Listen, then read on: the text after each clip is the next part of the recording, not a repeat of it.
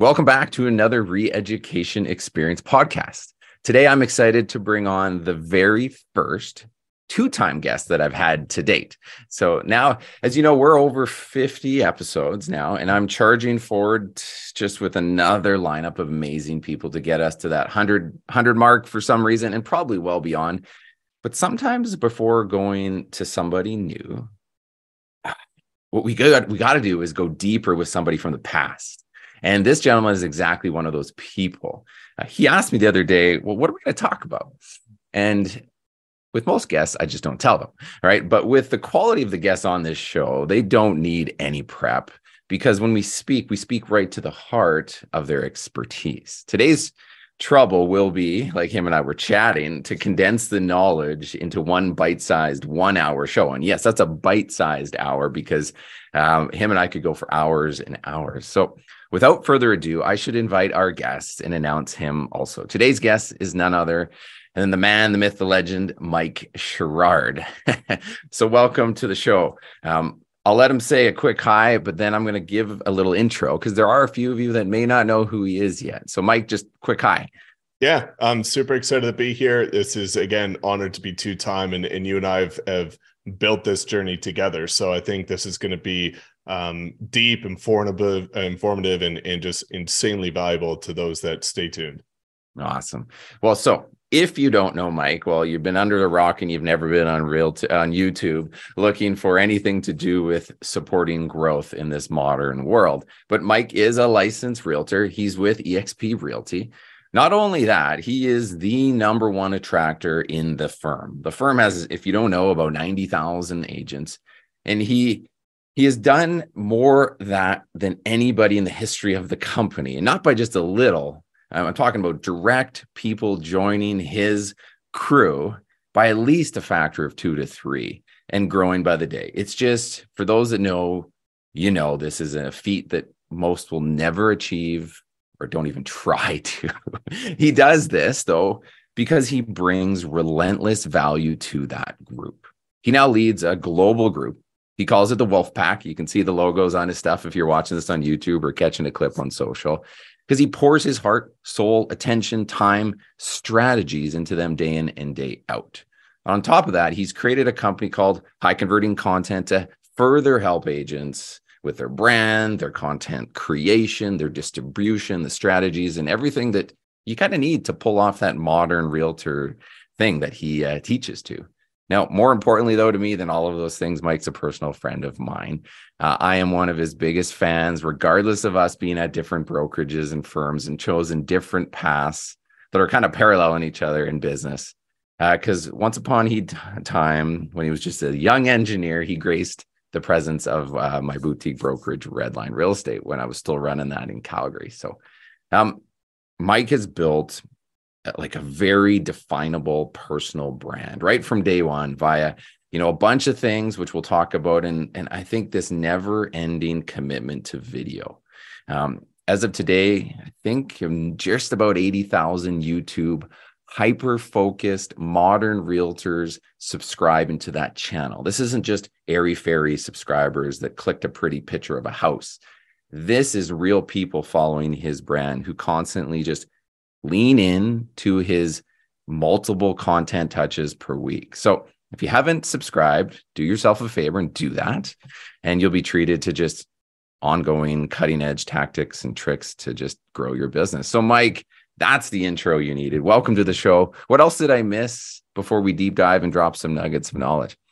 I think that's it. I think you know it's it's so powerful to see that you and I again have so many similarities from you know volleyball in in mm-hmm. high school and university to engineering to leaving the corporate world, working together on you know you and I have worked on some of the most incredible listings, multi-million dollar listings, some of the most expensive in our city's history together, and now we've been able to build audiences to impact you know tens of thousands of agents together in as you alluded to you know parallel kind of avenues with our brokerages of choice.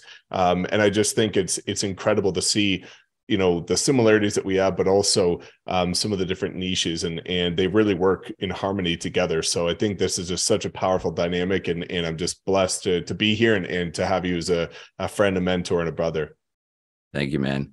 If you don't know mike i mean you him and I've shared a lot of stuff over the years. And if I were to give you a screenshot his calendar, fitting into it is not easy, right? You know, relentlessly why he has thousands and thousands of people that that he coaches in his courses as well as support he supports at in, in EXP and the Wolfpack is because he's just relentlessly committed from literally morning till you know dark to dark, constantly and in between even. Um, so the last time you and I had this, you were on episode 18, and this was already going back, if you imagine two years, April 19th, 2021. Um, that shows two things. I haven't been as committed to the podcast as I should, but also just, you know, it takes time to, you know, pull these things off and, and make it together. So, where do we start with this, man? So much has changed since 2021. So, I thought I'd say, well, okay, lots have changed. Your company's grown, my company's grown. We'll dive into that. You're super dialed in with YouTube Mm-hmm. Tell me first before we talk about what's changed. How about what hasn't? Right? Yeah. We've been doing this and we're two years from that point where you and I spent a lot of time talking social and video.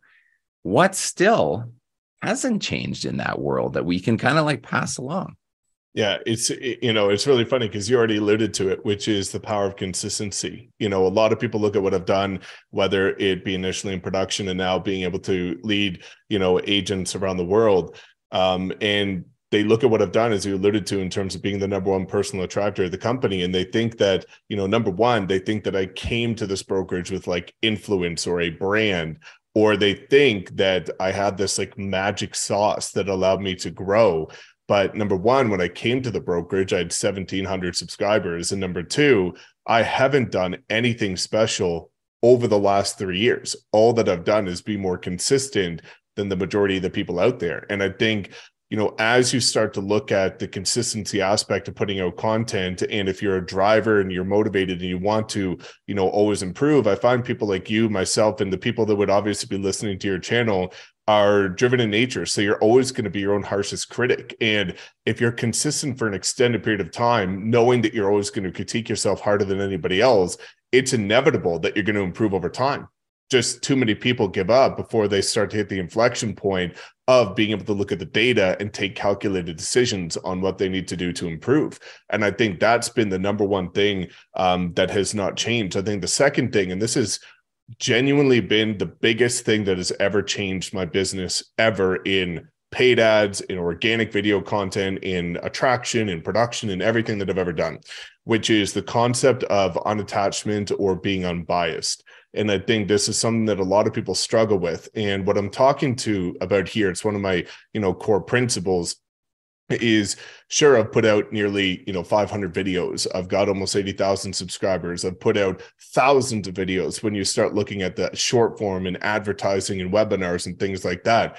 But I'm also, you know, humble enough to know that I'm not special. And when we start looking at content, you're trying to grow your audience. You're trying to get in front of new people. And if you're getting in front of new people by definition that means that they don't know who you are. So what i find is a lot a lot of people's crutches if you will is that they start to build a bit of momentum. They get their 5 or 10,000 subscribers. They get this feeling like okay i've got something. People know who i am. So i can start thinking oh if i put this video out it everybody should love it. I know it's valuable. Everybody should love it. But people need to understand that you're not special. I'm not special. Nobody is. People are looking for value, entertainment, and education, and they're not partial to who you are. So for me, when I talk about unattachment in terms of how I've been able to grow leveraging video, and this principle has stayed the same for the last three years, is you know, let's look at thumbnails, let's look at the video itself.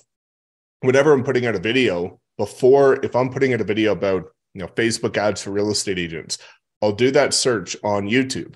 And then what I'll do is I'll take my thumbnail and I'll put it beside the top three that are currently ranking and say unbiasedly, if I did not know who I was, what I've achieved, how many videos I've put out, or anything that I've done, would I genuinely click on my thumbnail versus the first, the second, and the third that are currently ranking? And in the mm. beginning, what I found is, well, damn, I wouldn't click on mine. That first two, those first two are way better than mine. Well, if I wouldn't click on my own, being completely genuine and unbiased, how could I expect anybody else to click on my own? But then I go a step further. I've got over 490 videos on my YouTube channel right now. I rewatch a hundred percent of my own videos before they go public. And I do that search and I say, okay, Facebook ads for real estate agents. I watch the first, second, and third place videos and say, after watching mine following theirs, would I actually find my video more entertaining, more engaging, and more valuable than the top three ranking? And in the beginning, what I found is their videos were actually better edited, more entertaining, more clear, more concise, more value driven than mine.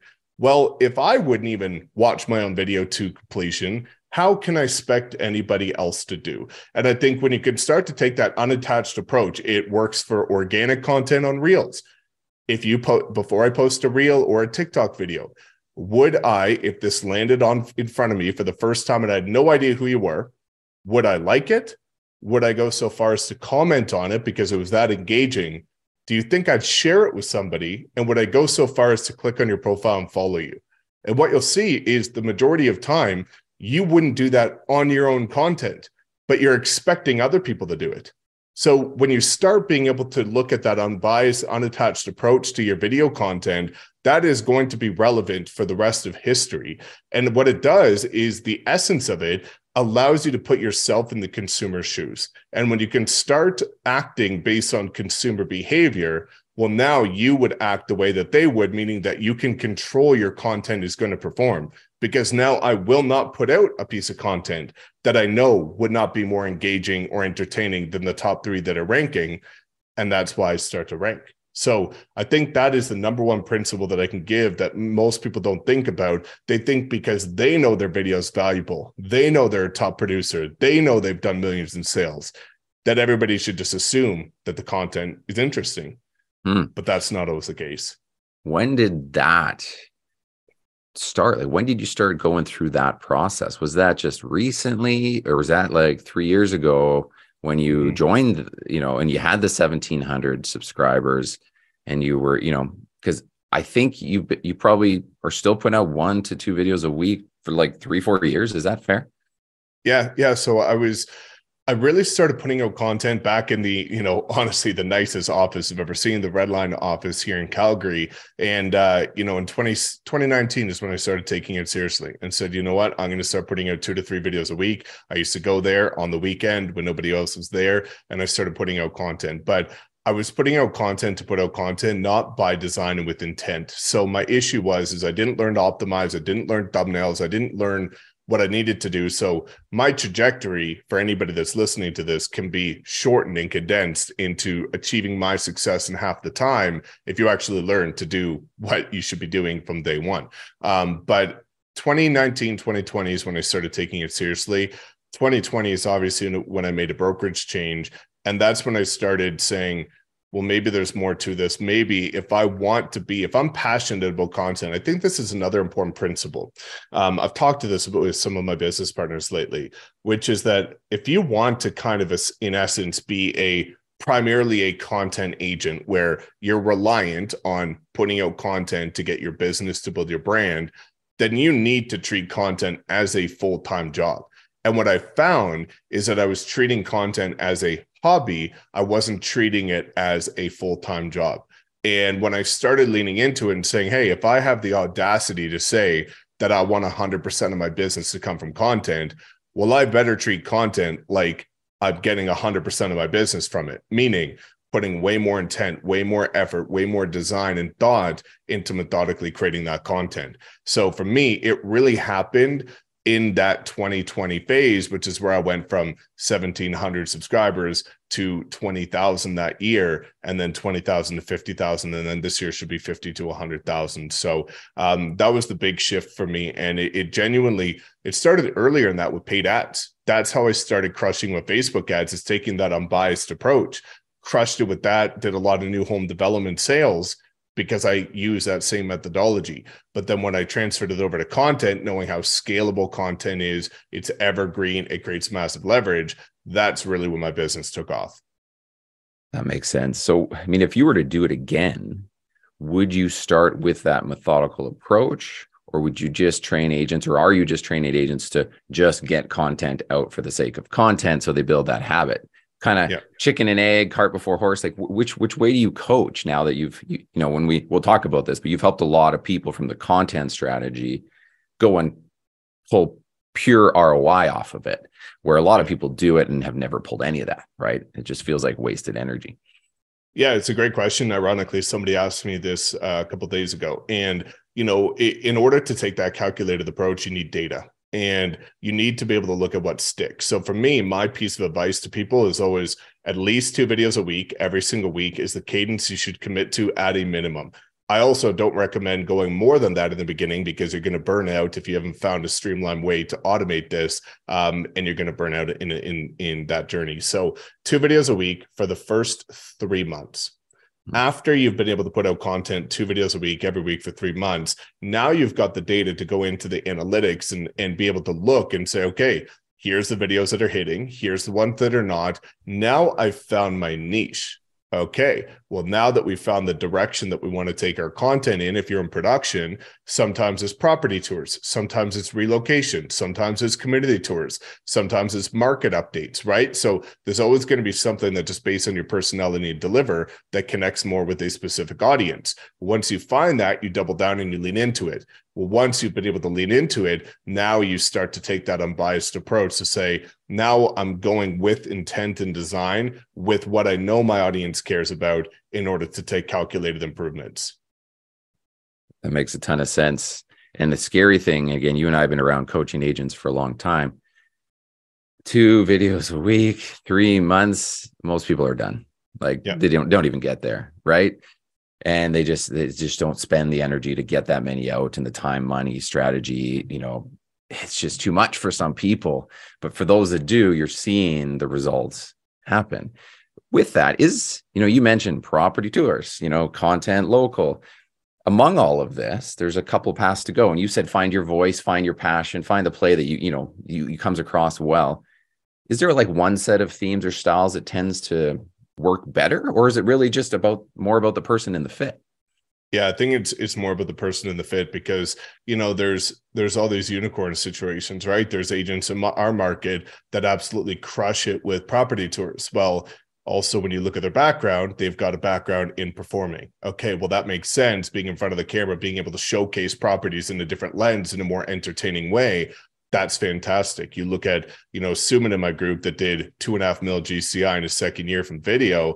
Well, yes, people look at the fact that he's just doing kind of these like POV iPhone property tours. Well, what they're not also seeing is the unicorn situation of being in Austin, the number one market in the States, everybody moving from California, mass new development. So it's a unique approach being an early adopter with the unicorn market situation so that you know not everybody can emulate that in their market i think some of the content that is more generic and proven to work across a broader range of people is going to be the relocation content um, mm-hmm. for people like buyers looking to move to your market because essentially it's like i refer to it as like the FSBOs and expired listings of youtube it's the lowest hanging fruit of people right. looking to move to your market center. It's the most data driven content and it's proven to work in every single market center. And then one that takes it's a little bit more logistical heavy, but I love it, which is the community tours. Because the thing is, is with property tours, it's a great way to build your brand. It's an incredible way to showcase your quality of content as well as your understanding of properties. Properties change in price every single year.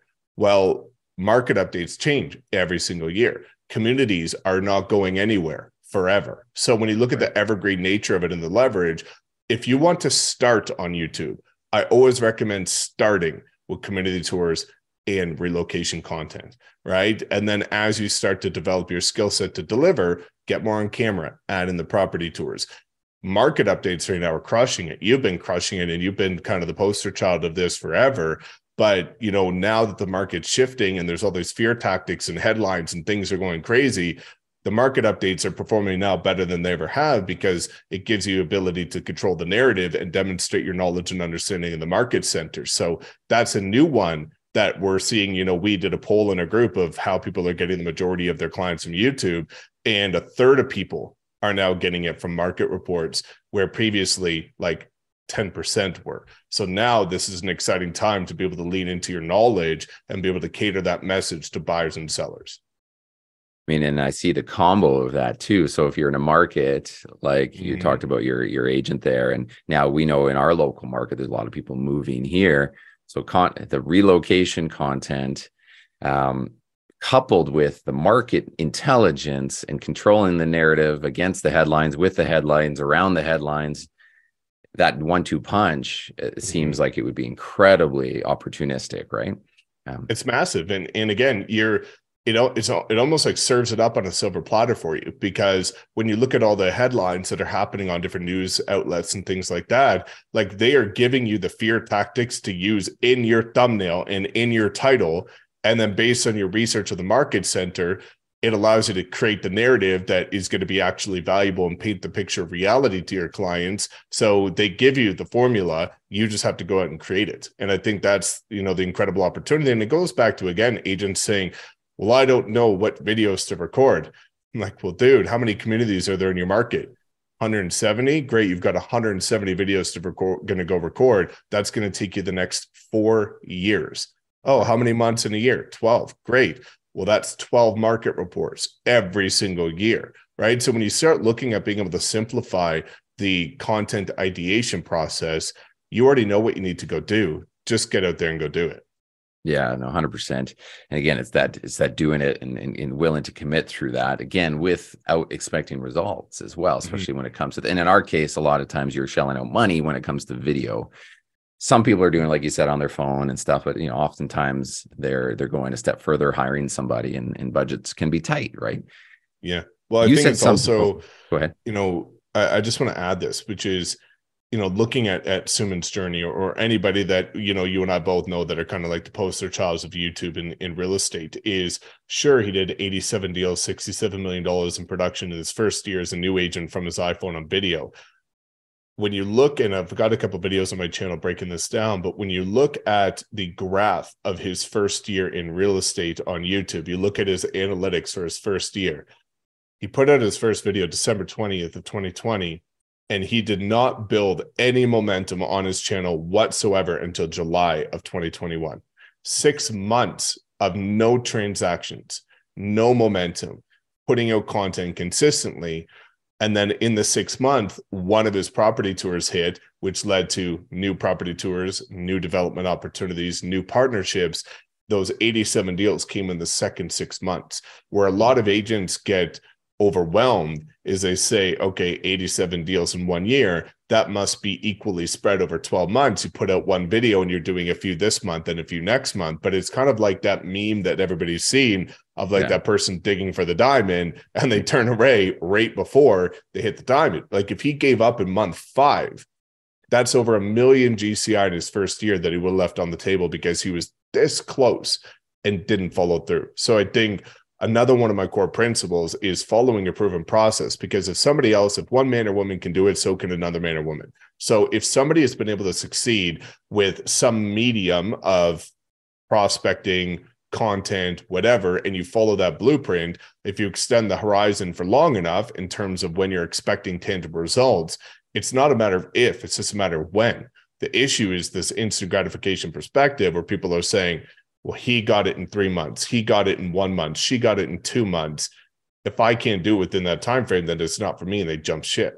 And I Mhm. think it's that commitment, that unwavering commitment to a process that's already been proven. Don't reinvent the wheel. Just look at whatever people have already done and be able to put your own spin on it. I mean, I can give you a personal example on this because you audited my channel years ago because we had been putting out content for the sake of content at Redline and didn't optimize nothing. You gave us some tweaks, you gave us an audit, we started doing it, traction started to build, and we still rank well, but we're not putting that continued attention to maximizing what you said the narrative, the thumbnails. We're almost been just on autopilot, and I'm seeing others with way less quality content, message Mhm. nowhere near as good ranking higher than us, and the production quality will never match what I'm putting out. But it doesn't need to. It's beating me. Yeah. It's beating me because it's it's following that. I've been lazy with it. And you're seeing anybody with a camera and a webcam willing to share their screen and talk about stuff and chase this like silver platter relocation combo with you know market narrative and and they're winning they're winning Yep. and uh, it pisses me off 100%. now so i asked you like again that was like what hasn't changed but with youtube specifically in the last couple years have you seen like i'd like to unpack maybe some of the tactical stuff or the things for those that are listening to do this like what has changed in, in the youtube realm that you've had to like adjust for and you're coaching people through that we can kind of share today around it yeah, it's it's a great question. I think what has changed has been the saturation aspect of it, and you know, probably to my own fault, I've probably created ninety percent of my own com- uh, competition. But I'm out here preaching on stage and on webinars that hundreds of thousands of agents are watching every year to start getting, you know, get your butt on YouTube, start putting out some content. Right, I'll give you the exact videos for free. Go put them out. And because we're shouting, you know, me and many others are shouting this from the mountaintop, you're now having more competition. So as you know, again, somehow perfectly segued into it about the one of the issues is being consistent.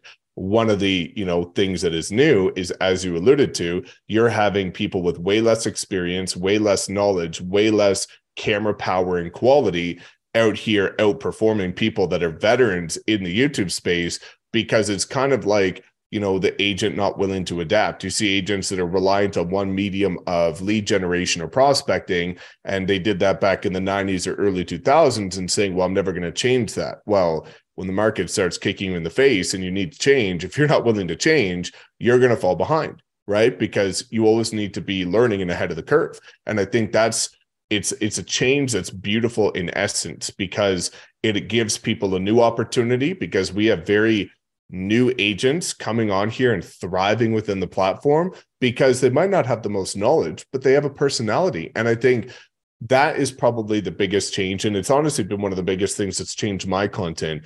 If you go back and look at my first YouTube videos, kind of heard this quote where it's like you're four times less energetic on camera than you are in person. So yeah. if you go back and look at my first videos, I'm like overly energetic, trying to compensate for what I thought would be my more introverted self in the beginning. And then what you started realizing is people are now looking for that more authentic content, that more relatable, that more genuine, um, kind of intimate setting, if you will, when it comes to content. So when I started dialing it back and just talking as you and I would jam out at a coffee shop, that's when my engagement skyrocketed because people felt like they actually had an opportunity to get to know the real me. And I think the more genuine you could be, the more relatable that you're able to come across on camera. That's really what's going to allow you to skyrocket your results in terms of the conversion rate. Now, because there's also so much saturation now coming to YouTube, it's still widely untapped, right? You might have five agents in a market at best that are leveraging it, most of them not even properly. But I think what when we start looking at this, it really gives you an opportunity to separate yourself based on it, the creativity side of things and and being able to be more playful with it, be more open. I think back back years ago, it was more of a formality issue. But now, when you start seeing platforms like TikTok and Reels and people being more casual and playful and fun and quirky, that coming through on YouTube is really allowing people to engage on a deeper level. And I think that's been a, a, massive change that has really allowed people to thrive in this space. And then again, again, it's that whole idea of finding your tribe, right? Like, I mean, the people you want to work with are the people that like get you understand the way you are and you're not this robot out there that's like you know attempted to be quote unquote realtor and look like and look and feel but like you can, you know, like, you mean, you brought on some agents in your crew that are just fully tattooed, completely outside of the typical realtor thing in the 80s, and where you find your tribe and that's the people you want watching you and, and, and like you really don't need that that that other side of the coin. Is that fair?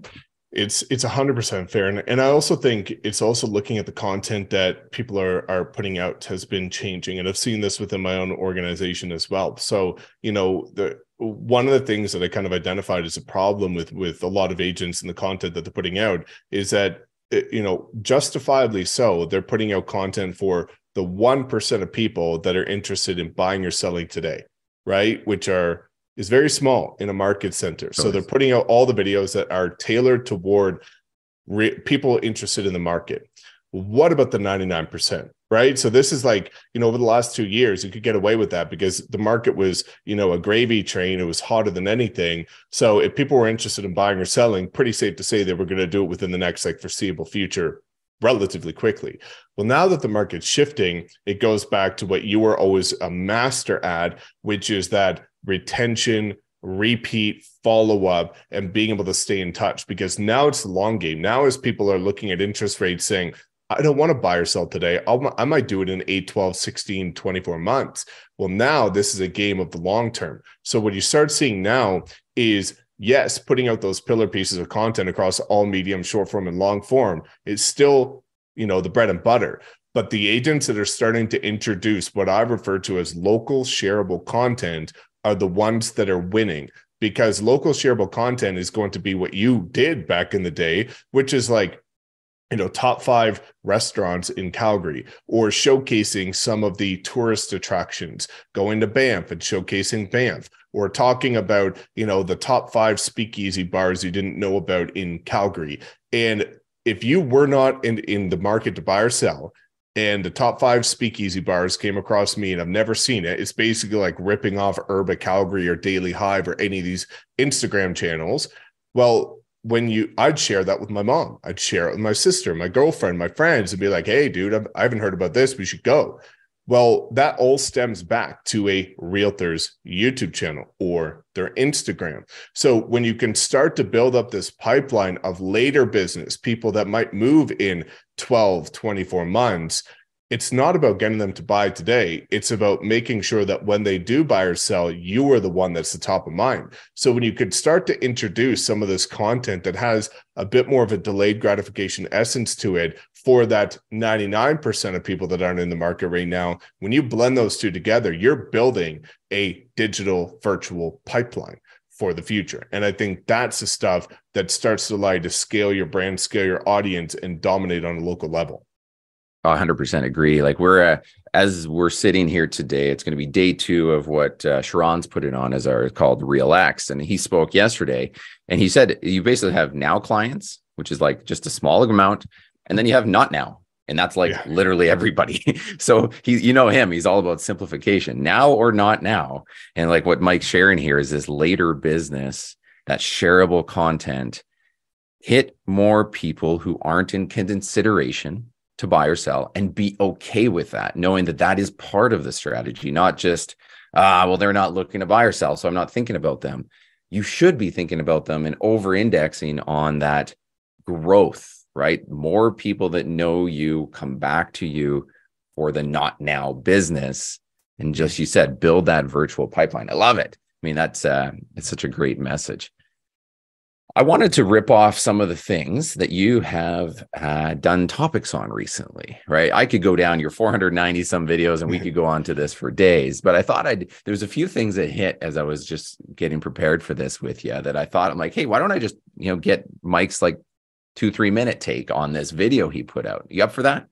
Oh, yeah, of course. All right. One of them was this it was it caught me and you talk about headlines and re listening to see would i even click on this so i'm like i would click on this and it was strategy you claim to have 10x your lead converse, conversion. And can you tell me that? Like that's a, that's a big claim, of course, right? We know the Grant Cardone 10x, but I know there's some meat behind that. Tell me what what what that is, and if we can hit on and riff on that for a few minutes.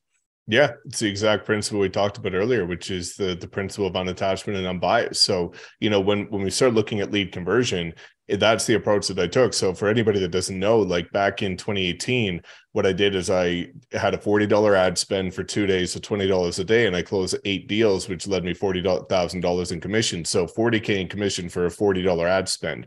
And what I did is I started looking at my ads and saying, okay, I'm putting out the same ads as every other agent. This is not that valuable because if I remove my realtor hat and say, if this ad landed in front of me, I ask myself, like, would I click on it and would I go so far as to put in the correct information, knowing somebody's going to be reaching out to me because the value behind that gateway is so important to me that I'm willing to get contacted?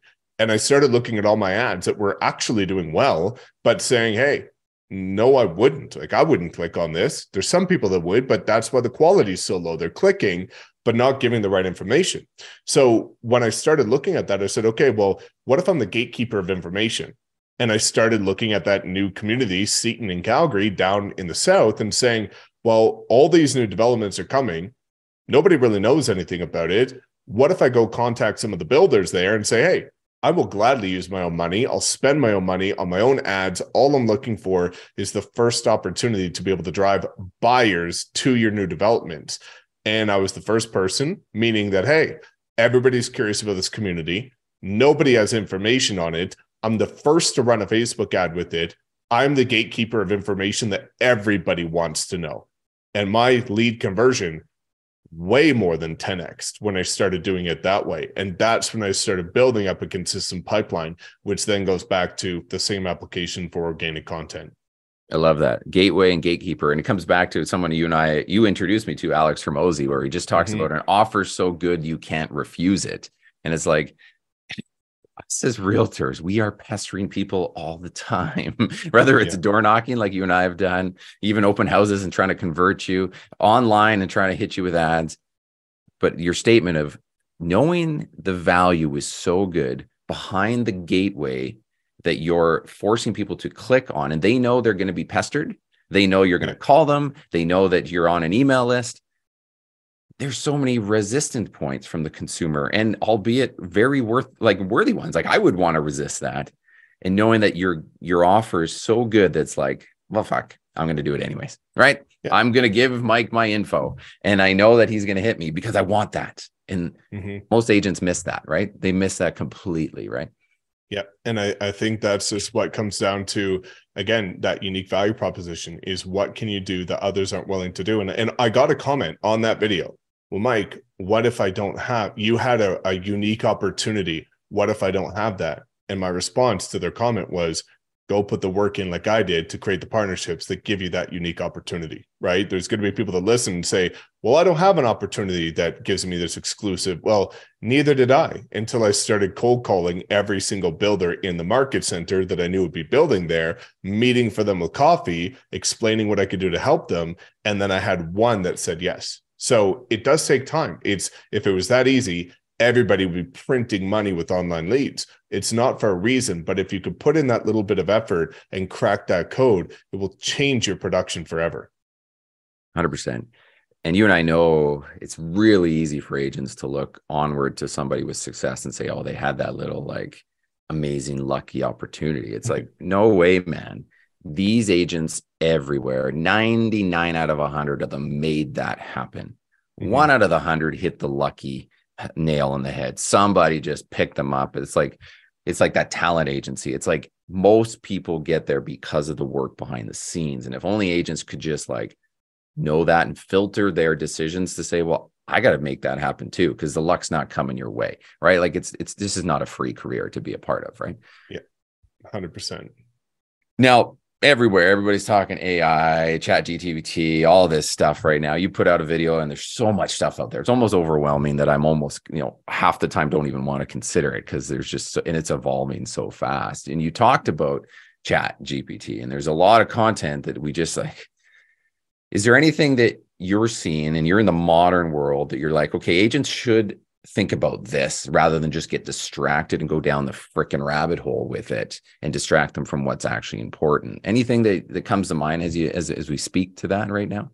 100% uh, i'm a huge advocate of knowing enough to be dangerous. And you know it's it's my principle like i know how to design funnels but i don't design funnels. I know how to edit videos because i did it for myself. I don't edit my own videos. I know how to use chat gpt but i use it very intentionally for things that I know I'm going to need. But what the biggest thing with AI, and I'm actually going to put out another video about this, is that if you're not careful, it will destroy your business. And what I mean by this is that all agents say they get into real estate because they love building relationships. They love working with people. They love helping people. It's all relationship based. Well, when you start just copying and pasting what a bot puts out, AI, no matter how good it is, that removes your unique personality from the equation, which is the only way to establish a relationship. So a lot of people are are are looking at AI and saying, "Well, wow, I can create a full blog article in seconds."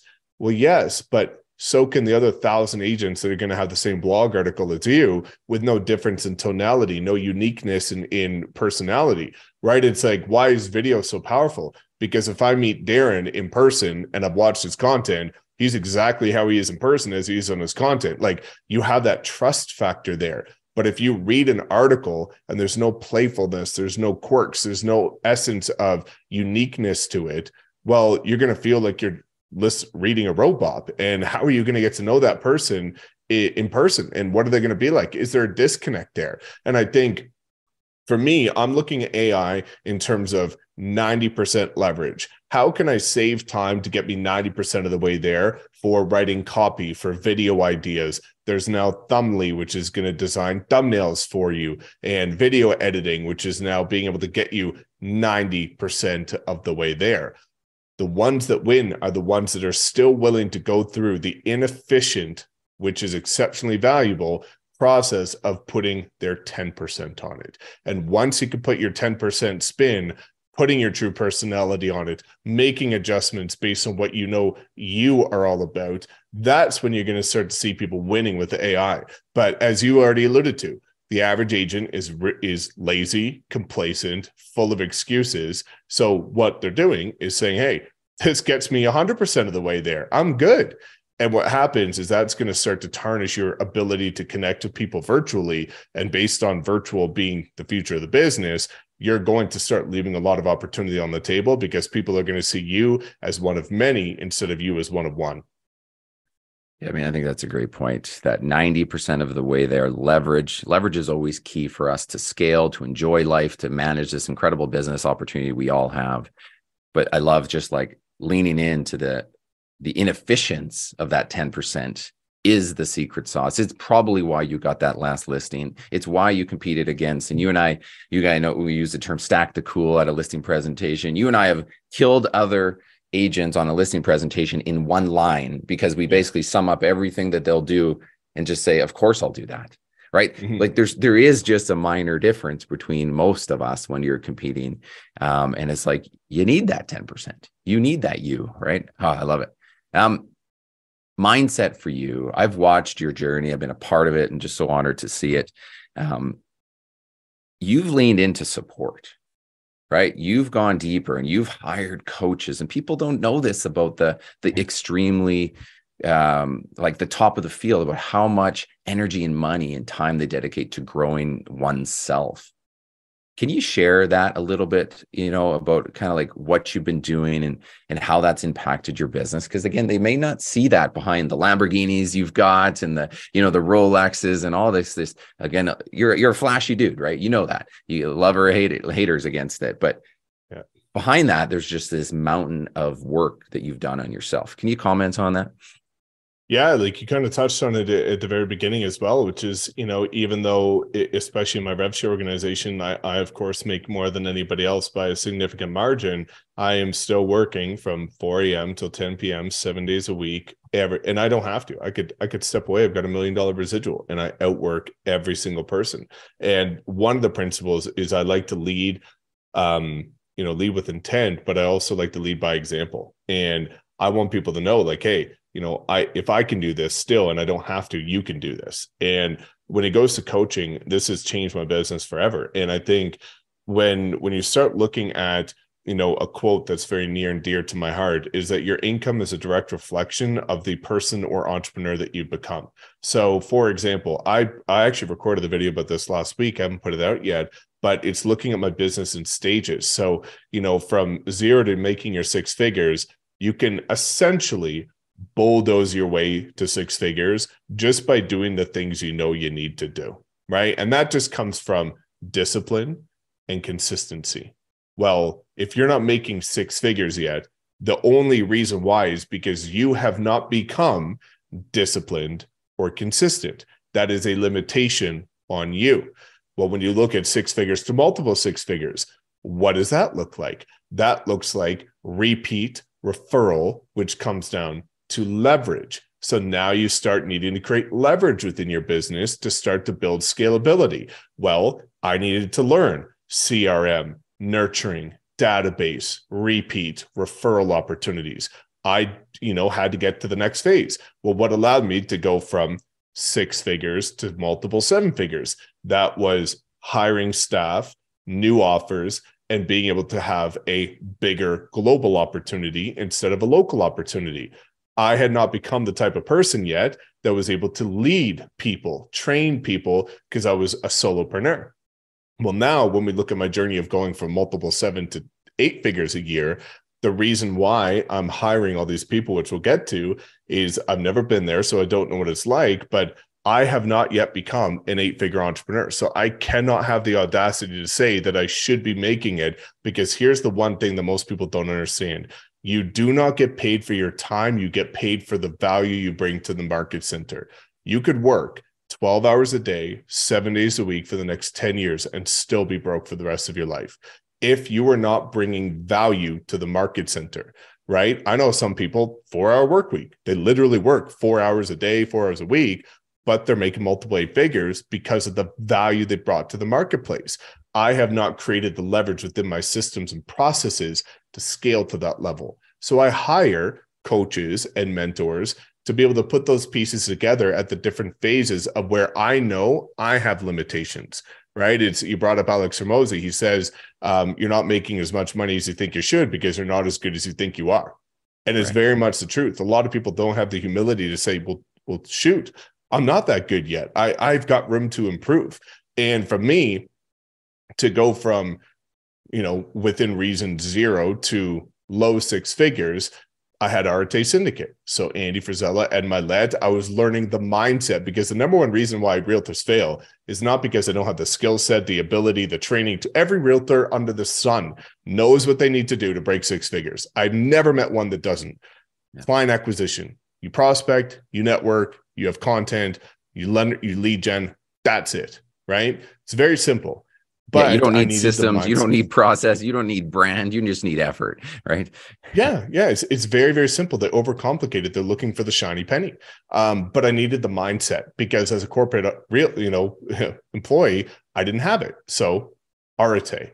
Okay. Well, when I started going to that next phase, I had to build my personal brand. Gerard Adams came into the picture. Okay, well, now that I built my personal brand, amplified it globally, I needed to leverage more YouTube, and things like that. I brought in Vanessa Lau. Okay, well, now that I'm at this phase where I want to go to eight figures, that is all based on customer journey. So I brought in George Bryant, who's the number one customer journey specialist in the world. But a lot of people don't understand the reinvestment. Like when I had fifteen thousand dollars to my name, I spent five thousand of it on Arete. When you know exactly right, and and now like I'm paying George two hundred thousand dollars this year to help me with customer journey. But I go in with the mindset of investment versus expense. All too many people see money going out as an expense.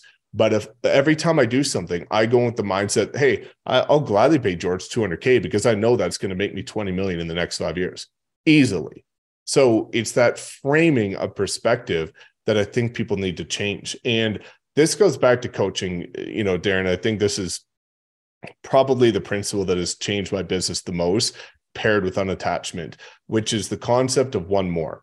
And ironically you know ed's put out his book and he talks about this which is yeah. funny because this is a principle that has been near and dear to me far before he's sort of you know preaching it to the world. But there's two different applications that this applies ironically in two different ways than he talks about in his book. So the first aspect of it is focusing on one thing one thing until completion, right? So he talks about one more, mine is one thing. But for example, I got my daily power list and I focus on one task until I complete that task. So many people have five things on their power list and they'll say, I'm going to do 25% of this. Oh, I don't want to do it anymore. I go to the next one and then the next one and the next one. And people wonder why they feel overwhelmed. It's because you're chasing so many things. I don't stop a task until that one thing is done. But also, YouTube. I didn't add in TikTok or Reels until that one thing, which was YouTube, was dialed in. And then I add. So that's one important part of it. But the second thing is the concept that applies to coaching. So many people hire coaches, read books, watch YouTube videos, go to seminars, pay for webinars. And what they do is they look for that that learning experience to change the course of their business forever by essentially doing the work for them. The mentality I've had toward coaching or any sort of learning environment that I put myself in is how can I just learn one thing from this that if I apply it, it will change my business forever. I have literally paid George $200,000 this year. There's actually one thing related to customer journey that I learned that I've already made over $200,000 by applying, and the year's a, core, a third of the way done. One thing was what I was looking for. One yeah. thing every single time when you go to a, you know, real X event, when you go to a real event, don't look for that event to come back and build out your business plan for you. Look for one thing that one person said that connected with you that said, Hey, if I latch onto this consistently, relentlessly, that one thing will change my business. And with coaching, that's always the mentality that I've taken is how can I just extract one thing? But the final thing I'll say about coaching is external a lot of people are looking at coaches, rightfully so, that are internal to the real estate industry. I think what's given me a leg up in my content and my business is that I pull in coaches that are external to the industry because when I'm learning from people that are not in the realm of this ecosystem, when I apply it to real estate, now it becomes innovative. Now it becomes different. Now it's thinking from a different lens that the average agent has everybody knows what Tom Ferry is going to say or or any of these other coaches. So you're one of the same, just presenting it differently. But when you pull something external, now you've got this secret sauce that nobody else is looking into. I mean, it's uh you impacted a lot there that we could just go super deep on. Um you're you're so right. And I jokingly say things when I'm running a webinar, a workshop, a, a sales strategy session, and I'll just say, guys, with this one thing, I should just stop today, let mm-hmm. you go home and let you work on it. And then I joke it off because most people aren't hearing that the way they should. But in reality, it's like, I should just fucking shut my mouth, let them go and let them chug on this for a while and just know like block that off and finish the bridge right? Like i always say there's these unfinished bridges everywhere these overhangs and they're everywhere in your business. It's almost like if you looked on your google tabs and you see how many are open you're like oh my goodness. And uh, if you just finished it i know personally in my own i used to do that. My calendar i've been calendared hard for years like ever since 2014 and then I would move a little thing forward an inch and then another thing an inch and then another thing an inch. And then a year goes by and you're like, why did I not complete as much as I should have? Yeah. And even with discipline, you just can't get done enough that way. Um, yeah. I love that. Well, I think it's, it's uh, again, going down to learning how to say no, right? Like I now have six, seven figure on, uh, opportunities coming to me on a monthly basis I, like I know what's on my plan for the rest of 2023, the new offers I'm creating, the new plans and content and this and that. I am not doing any initiative with anybody else for the rest of 2023 because I know what my plan is and I'm going to work toward that. And if you want to do something and we want to collaborate on something cool, wonderful. I've got a pipeline for 2024, but this year is dialed in. I'm working to the plan that's it that's all. And i think again like you know i'll go on record and say that your program the re-education program is the most valuable real estate program i've literally ever seen in my life. And when you break down the concept of focusing on one thing at a time whether it be the seed initiative or anything else like that about being able to basically farm and dominate an area if you focus on one area and dominate that area you will be a top producer but they're trying to be everything to every market, right? So I think when people start to focus on this one thing initiative, it it literally gives you that clarity, that focus, the alleviation of chasing the shiny penny in the next trend and say if I dial in the basics with this one thing, that is going to yield exceptional results because what you'll see in real estate is I know and so do you. You know agents that have seven figure businesses from cold calling, from door knocking, from video, from mailers, from events. It does not matter. But each one of them has become the master of the market with that one thing or that one niche. And a lot of people are saying, I'm going to chase it all instead of just being the best at one. How does like how do we get more people to do that like i mean i i mean you know you can take a horse to water and you do this you've got these thousands of people in your courses and we know how many courses don't even go opened and don't even go finished just like a youtube video or reel doesn't even get finished past 10 seconds like how, how can we get people to do more i mean it's a struggle every time i'm coming up with a new offer new the strategy it's with the goal to say all i want you to do is execute right? Like again, there's mindset, there's a whole industry, there's everybody out there that you and I know that we follow, and they're trying to get people into action. And this stuff isn't hard, right? It's just it's just hard to do it for a long time. And I don't know the answer, man. Like, do you have any takes on that? We do it once a year within our group. I, I implore anybody at a brokerage, whether you're at a traditional brokerage and you run a team or you're at a modern brokerage and you have a revenue share organization of some sort, uh, we do this every year within our group. And what we do is the first week, so we have a daily mastermind call, but one week is all about production, which is Tuesday. And on one of the Tuesday calls, we will talk to people about how to create a proper vision board. And what we do is we make sure that people are putting things on that vision board that are associated with something external to themselves. Most people, that is family. Well, in the next week, we get them to create and share their vision board openly in front of 200 plus agents on the call and say, This is what I'm working toward. And what do you see? You always see people looking at more time freedom with trips, more time with their family, that emotional connection.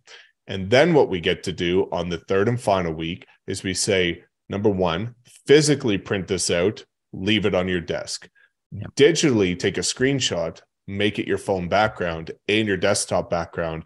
But more importantly, create one big goal for the year that is external to you and share it with somebody that you would never want to disappoint. So, for example, me last year, I wanted to take my family on a full ride trip to Hawaii, first class to the nines, decked out in every way, shape, or form, because they never thought they'd be back there since my parents' honeymoon 30 years ago. Well, when I told my parents in March that I'm taking them to Hawaii for Christmas on the most incredible trip they could ever dream of, on every single, like, I don't want to record content.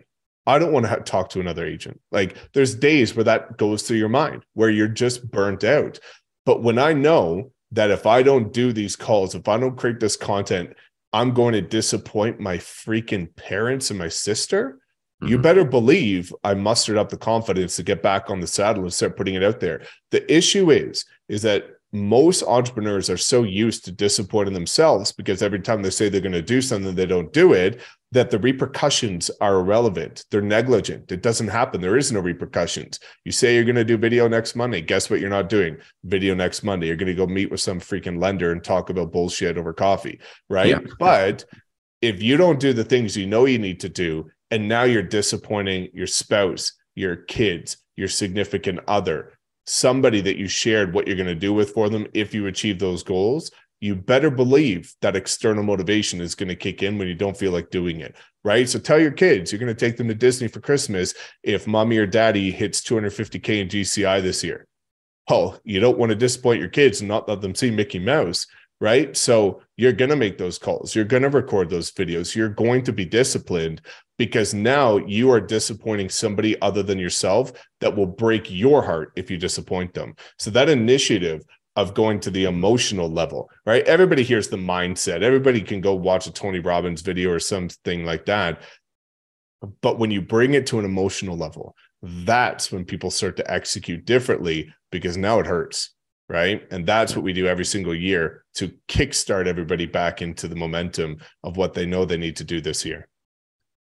And that is freaking scary for people, right? When you think about that and uh, your your statement of dis either you're, we're so used to disappointing ourselves all the time that we just get freaking used to it, right? We're so used to it, so we just let it happen. I didn't prospect, I didn't shoot the video, I didn't go door knock when I should, I didn't go to capitalize on that sale. I didn't, I didn't, I didn't, I didn't.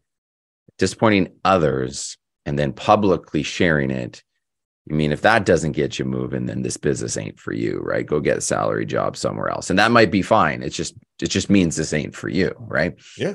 Yeah. Well, like go look at my Instagram from 2017 when I'm posting a picture of a purple Lamborghini saying one day I'm going to get this. Yeah. Can you imagine how, how many more trolls I would have if I didn't actually get it? You know what I mean? But, but I think it's, it's again, you know the one of my eight core principles we've talked about a number of them on this call about one thing and and unattachment but one of them is self-integrity right? And the only way to build self-integrity with yourself is to follow through with the commitments and promises you make to yourself. And this is how what i get on what's referred to as like a winning streak. A lot of people will say things like mike you know every time you do something you you know every time you touch it turns to gold. Every time you do something it works out. Well the reason being is because as you start fulfilling the small commitments you make to yourself and you stack those wins those many wins of fulfilling those promises you get what i refer to as is on a winning streak. And when you're on a winning streak you start to get this confidence that when you say you're going to do something it actually does get done which allows you to take on more calculated risk bigger risk make bigger decisions and therefore bigger moves with bigger returns. And again it's small start if you're broken in momentum if you feel like you're down and out right now which many agents are and i understand that start building momentum in one area of life. Say you're going to start going to the gym once a day. Okay every single day that's a mini win. You'll start to see progress. Start saying you're going to put the dishes away every day before you go to bed. Oh that's a mini win. You started to fulfill the house feels cleaner. It's less cluttered. Your mind's less cluttered. Oh make the bed every day. Okay one more thing drink a gallon of one more thing. And then as you start to stack these mini wins, oh, I'm going to put a video. Great. Boom, done. Non negotiable. You get it done. Do it again. And as you start to fulfill these commitments, you build this integrity with yourself that when you say you're going to do something, you know you're going to do it. And guess what that also does? It attracts talented people to you because people want to work with others who actually do what they say they're going to do. Hundred percent. I mean, we, you know, like back in the brokerage days, we were we'd always do these wins and swings. And again, guess what? I hear the two sides. The people that continue to find themselves finding those micro wins and, and challenging themselves, they openly share. Yeah. And then guess what? Next week comes by, it's those same people willing to share. The others say, Well, I don't have a win. I'm like, it's because you're you're huddled in and you're either choosing no action and and you're not putting yourself out there to take that extra step but you watch others and then you you have to then also say it's through the filter of they didn't get lucky they they took action again right yeah. and again it just forces that momentum and i love that little you know small wins creating that winning streak and that's uh and that's something that we all need now you and I are part of two competing yet collaborating brokerages that are changing the industry, right? Cloud based, we're partners within our firms, super cool. Truly partnered with the agents that join us. Again, new to the industry to this, we get stocks, we we get lots of them. We build wealth. We build wealth from production by serving like that relational client you said. And we earn revenue share and a part of driving this business forward man, there's so many people hesitant to this, to be a part of this, despite the rise of EXP and the rise of Real. And, and they remain in these traditional models. You've been on thousands of these attraction calls, right? You've never outbound anybody. Me neither, right? I've been attracting with my firm and now with Real hundreds of these. You got some insight that others never will. Like, first one is, can you give me a like from we know how you're winning everybody that, that really plays in this space starts to win in a way they didn't before. Why are people loving these models, first of all? And then I'll go into like, um, yeah, what's hesitating? Why are yeah. people just so resistant to it? I love this because you you know it's changed both of our lives, and I think you and I have the best position to talk about this because I left your brokerage to come to one, yeah. and then you are now also at yeah. one. You know what I mean? So I think it, it comes full circle because a lot of times people will leave and, and an agent will go and then the broker stays in their ways and they're not even willing to look at the opportunity but you've identified where things are going so no, you know, why is it so powerful? Let's talk about why people are enjoying it. Number one, for me, the reason why I wanted to come, we talked about the different phases of your business of creating leverage. And again, the moral of the concept of these brokerages is getting compensated more for doing the exact same thing you would do at any other brokerage. That's the essence of it. And a lot of people are saying, well, Mike, you know, EXP looks like it's all about recruiting. Agents only recruit there. Well, let's look at the data. 88% of the agents only care about production of the company, 12% care about attraction. The issue is sometimes you hear from the 12% that have no clue what they're talking about. EXP is the number one transactional brokers in the whole country of the states.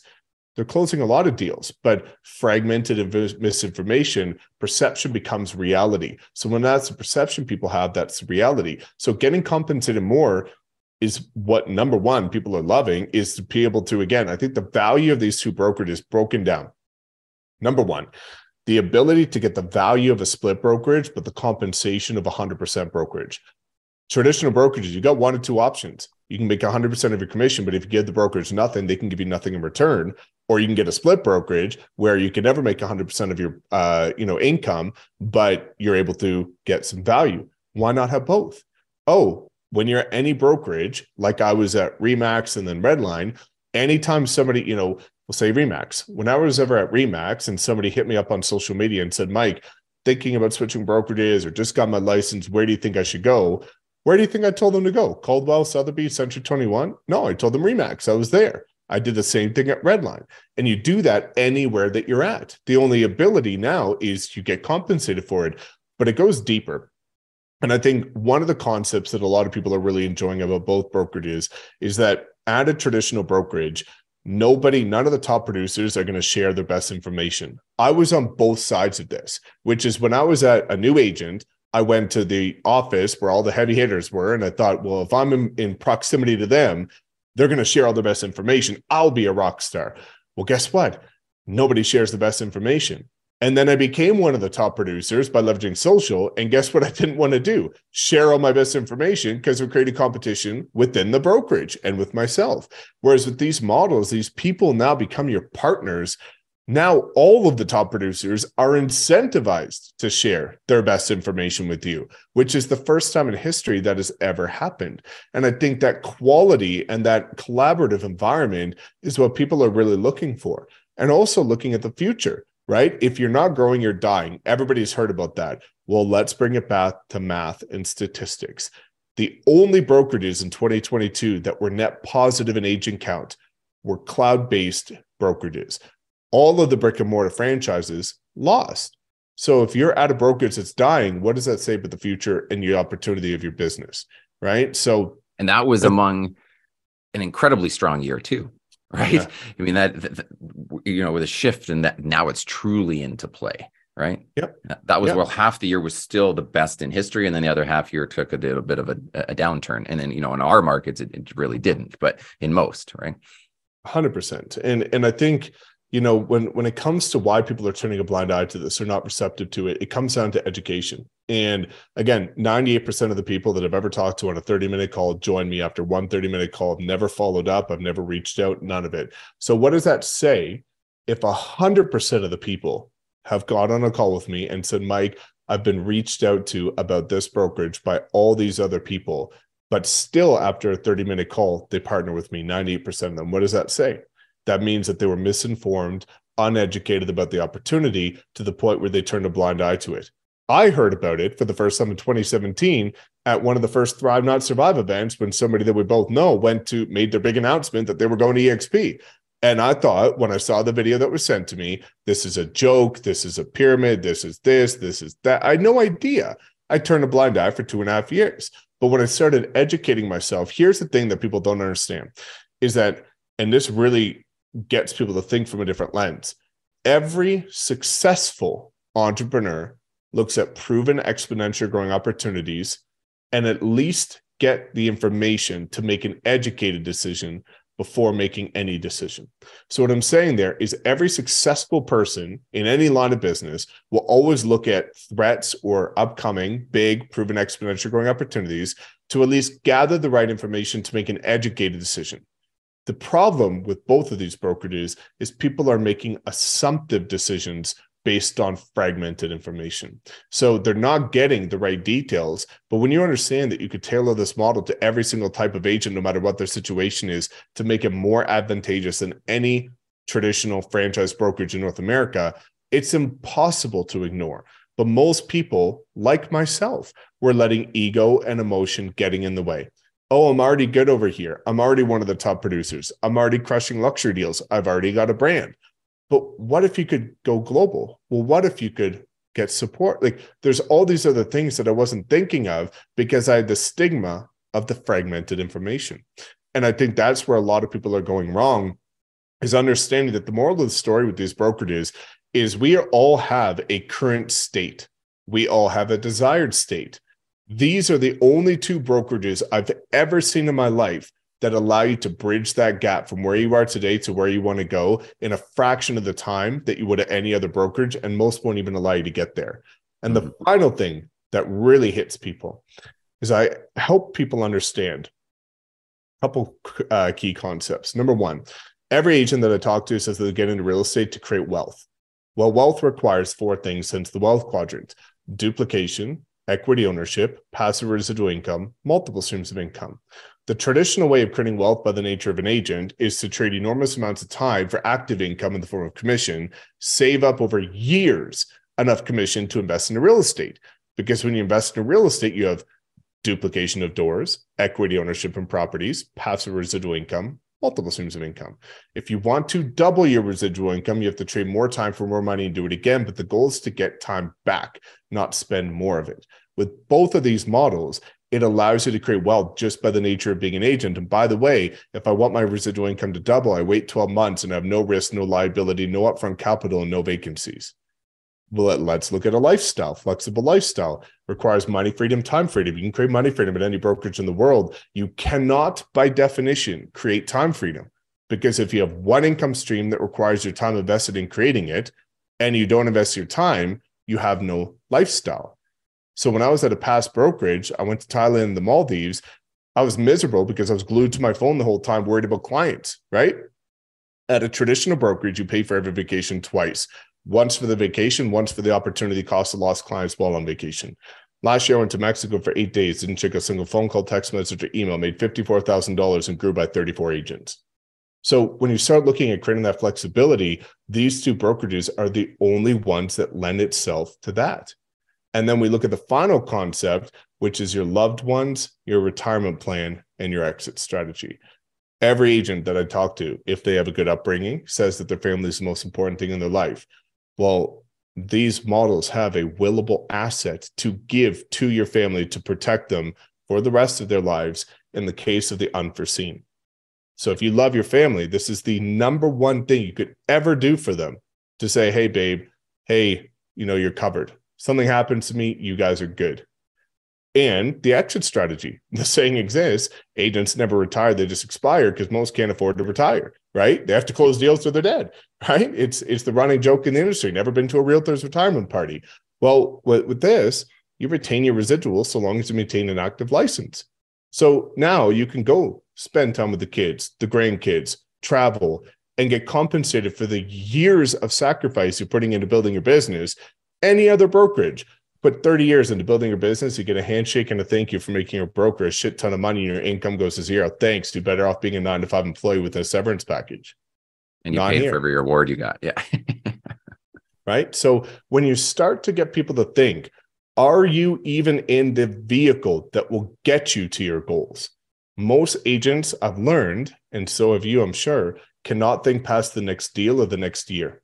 So what happens? This is why you see 20 year agents that still can't break six or seven figures. They've repeated their first year for 20 years. Well, they're not even thinking about the long term play until the long term play becomes the present play.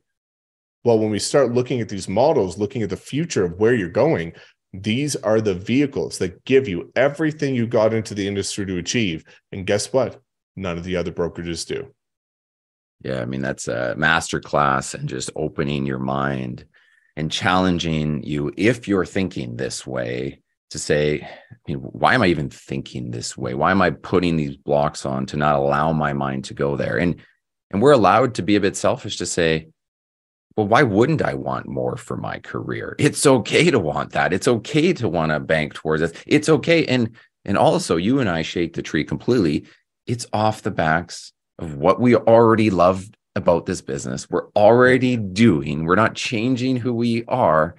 And when you, like you said, 89 to 88% of people are just wanting to focus on the selling and they don't need to go down the other path if they choose not to. But in reality is if they are there and they are starting to feel this wealth build machine behind them, guess what? You kind of get excited it's like, wow, I'm actually building something. I'm not that repeat those 20 years every year. And as a realtor, that's infectious.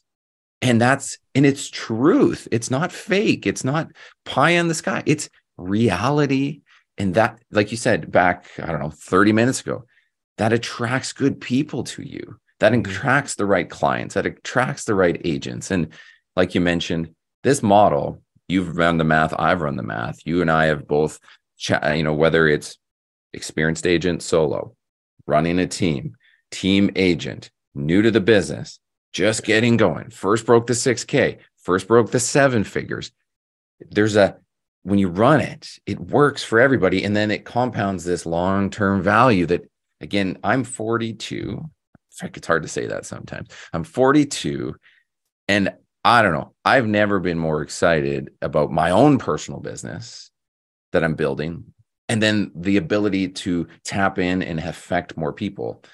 You know, you know, I built Redline back in the day to just I believe there was this like this misfit in the industry in our market where there just there was this massive gap to serve agents, right? It wasn't serving me, it was to serve agents better. Mm-hmm. Now, again, these models with who you and I know are a part of and the people continuing to join, man, if if you've got any like care for this industry and like the people you get to serve i don't know it's hard not to just be like on 10x mindset right now because of how exciting it is both for me and those that i get to the honor to serve and be a part of.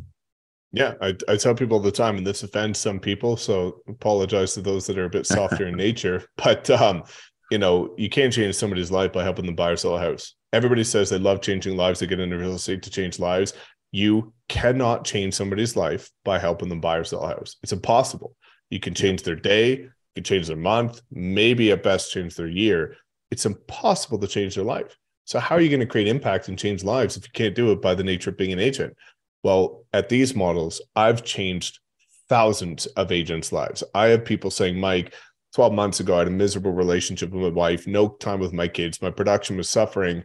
Now I've quadrupled my production. I spend more time with my kids and I've got a better relationship with my wife than I've had in 30 years.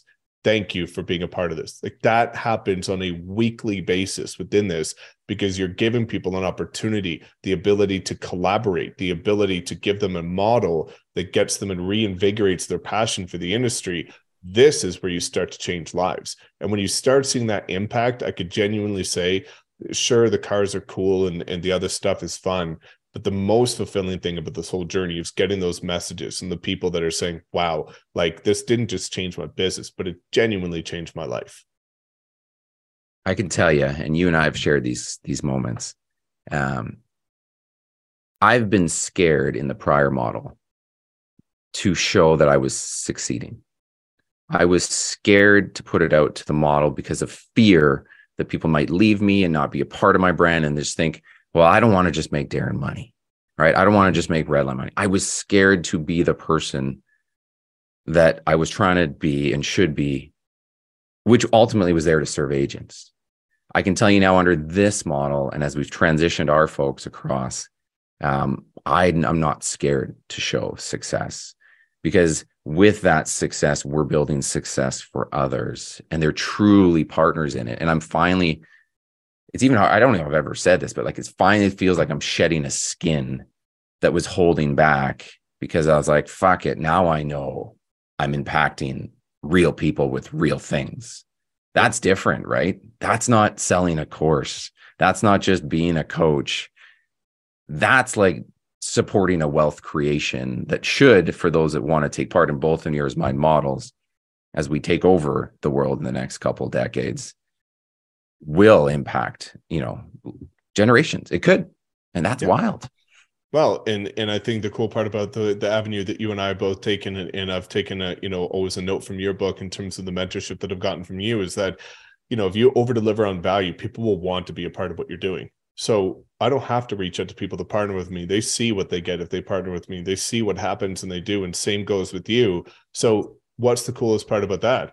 Well, yeah, I drive a purple Lamborghini. Like, yeah, I have a couple nice things, but I'm also super casual as well, right? If you don't see me wearing my watches, like, and you walk me down the street, I'm wearing sweatpants and like slippers right now, right? Like, you know, but that's me. And the coolest part is that when you build a business predicated on value, the right people join you. So if you're offended about the color of probably the same vehicle that's on your vision board, uh, then cool. Don't reach out to me, right? I'm cool with that. But here's the best part is when you're at a traditional brokerage, they take anybody and everybody, right?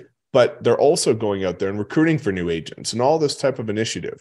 Well, the cool part about these models is because you and I aren't going out there reaching out to anybody, who partners with us? The people that feel like they see us in themselves. So when you look at the culture of our organization, it's all people that love me from me and they wanted to be a part of me from me. Otherwise, they wouldn't have reached out. So when you look at the ecosystem, the environment that people are now able to become a part of, like it fosters excitement because rising tides lifts all ships. They're motivated by my stuff. If you're offended by my stuff, then go join somebody else. Like it doesn't matter. That's the best part about these brokerages is it's impossible not to find somebody within them that is not an ideal fit. There's always going to be somebody that you say, damn, I feel like I'm just like him and just a couple years behind. And right. that's the cool part about the opportunity to share with these brokerages.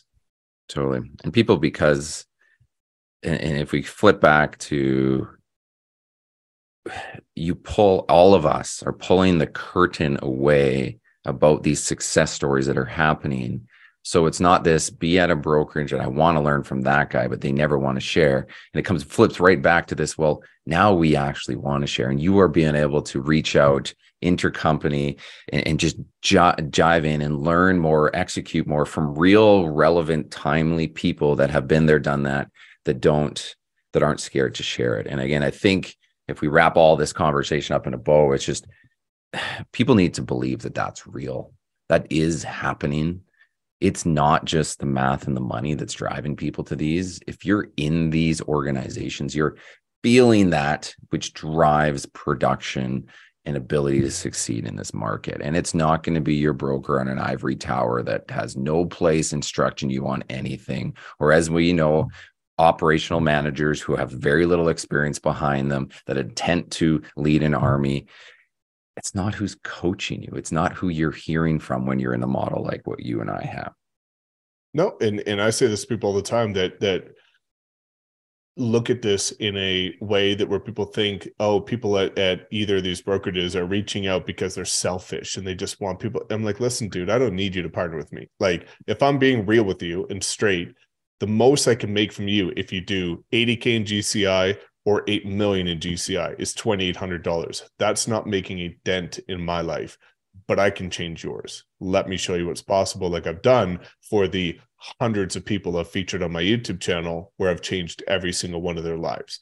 Right. So uh, we're not doing this because it's going to change us. We want to do it based on impact because we get to work together. And I think that's what people are missing is the fact that people are passionate about sharing this model because they see what they can do with it and what's possible. Like I tell people all the time, you know, this goes back to probably the last concept we could pull this full circle with is confidence.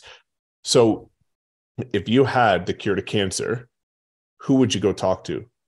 Would you keep it to yourself? Or would you go knock on every door, cold call every person under the sun, make videos about it, and share it with the world? You would share it with everybody humanly possible, knowing the lives it's going to change. Well, when I was door knocking, how did I get over the fear of door knocking? I didn't feel like I was soliciting. I didn't feel like I was annoying people. I had fully convinced myself that I'm going to bring value. And if somebody in Auburn Bay is considering selling their property, I knew I would give them a service above and beyond the rest. So I had confidence in the impact I could make with my service when you look at these brokerages, the reason why people are excited to share it is because we have cured the agent cancer to be able to build wealth, to be able to create a flexible lifestyle, and to be able to have the exit package that you worked your entire life to earn. This is why people are so excited to share the opportunity, which is why they're sharing it at scale because they see what it can do for people. And if you're not willing to look at it, yeah, you're going to let your ego and emotion get in the way. So you get annoyed by the people. But if you open your mind to it and just looked at the facts, I guarantee this could change your life as well. Oh, I love it. Love it, man.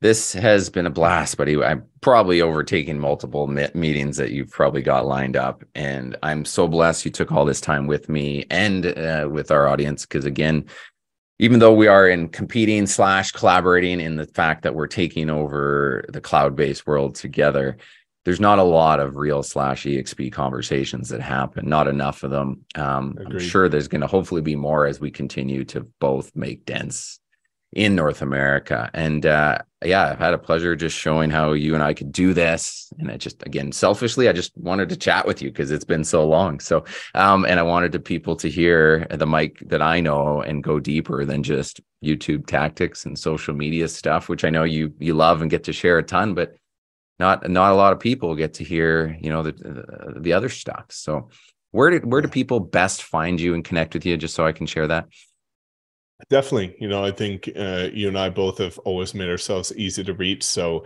you know i reply to you know my team and i reply to all my youtube comments but instagram is always the best way so if you want to know anything about you know YouTube, anything that we talked about today, feel free to reach out to me. Of course, if you want to know about, you know, real and, and all the incredible things that Darren's doing, reach out to him. And I think the best part is, is, you know, both of us are here to serve. We both have a servant's heart and and we just want to see people win. So, you know, whatever is a good fit, that's what we're here to do. And uh we're here to support. Absolutely. Yeah. Get follow him if you don't, guys, gals out there.